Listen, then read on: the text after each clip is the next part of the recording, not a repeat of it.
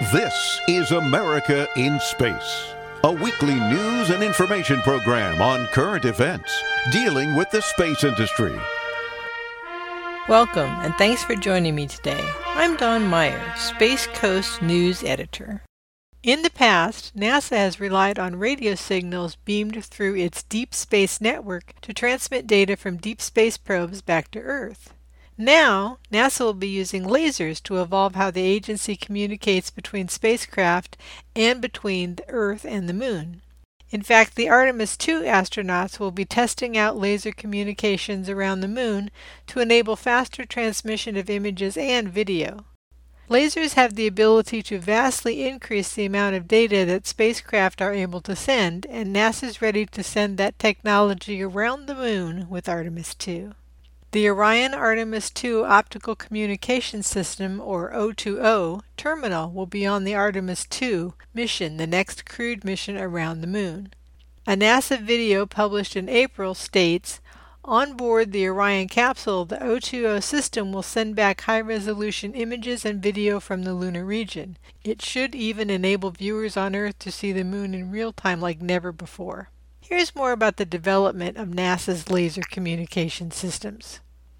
The International Space Station's new terminal, Illuma T, will use laser communications to demonstrate an enhanced way to transmit data. In fact, Illuma T can transmit data at a rate that would allow you to download a movie in under a minute. The process of sending and receiving spacecraft data is known as space communications. NASA is enhancing space communications capabilities through the power of lasers. Laser communications use higher data rates to send an increased amount of science and exploration data to Earth in a single transmission. Historically, we've relied on radio frequency communications to send and receive data from space. With laser communications, we are supplementing that method. Laser communications can help NASA's science missions send more information and data that is vital to our understanding of our planet, the solar system, and beyond.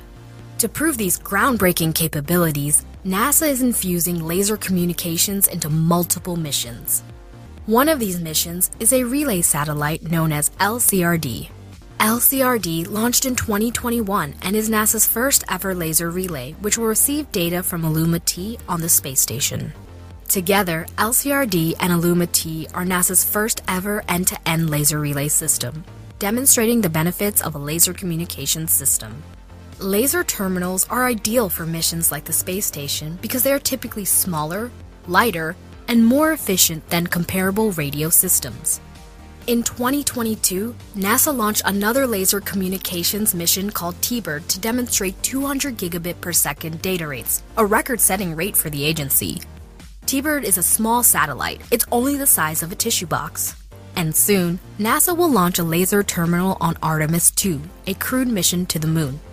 On board the Orion crew capsule, the O2O system will send back high resolution images and video from the lunar region. Illuma T, LCRD, T Bird, and O2O are only the start of how laser communications are paving the way for advancing our scientific discoveries. NASA is infusing lasers to further advance our communications capabilities from the International Space Station today and to deep space in the future. With the laser communications, we'll be able to see lots of live or nearly live crew updates with the amazing background of the lunar surface visible in Orion's windows. I can hardly wait. Thank you for joining me. Remember each Tuesday to join David Denault for America's Return to Space and join me every Friday for America in Space. From the Florida Space Coast, I'm Dawn Meyer, Space Coast News Editor for About Space Today. Thanks for listening. Be sure to share our program with your family and friends and follow us on Facebook. Join us each week for news and information on America in Space.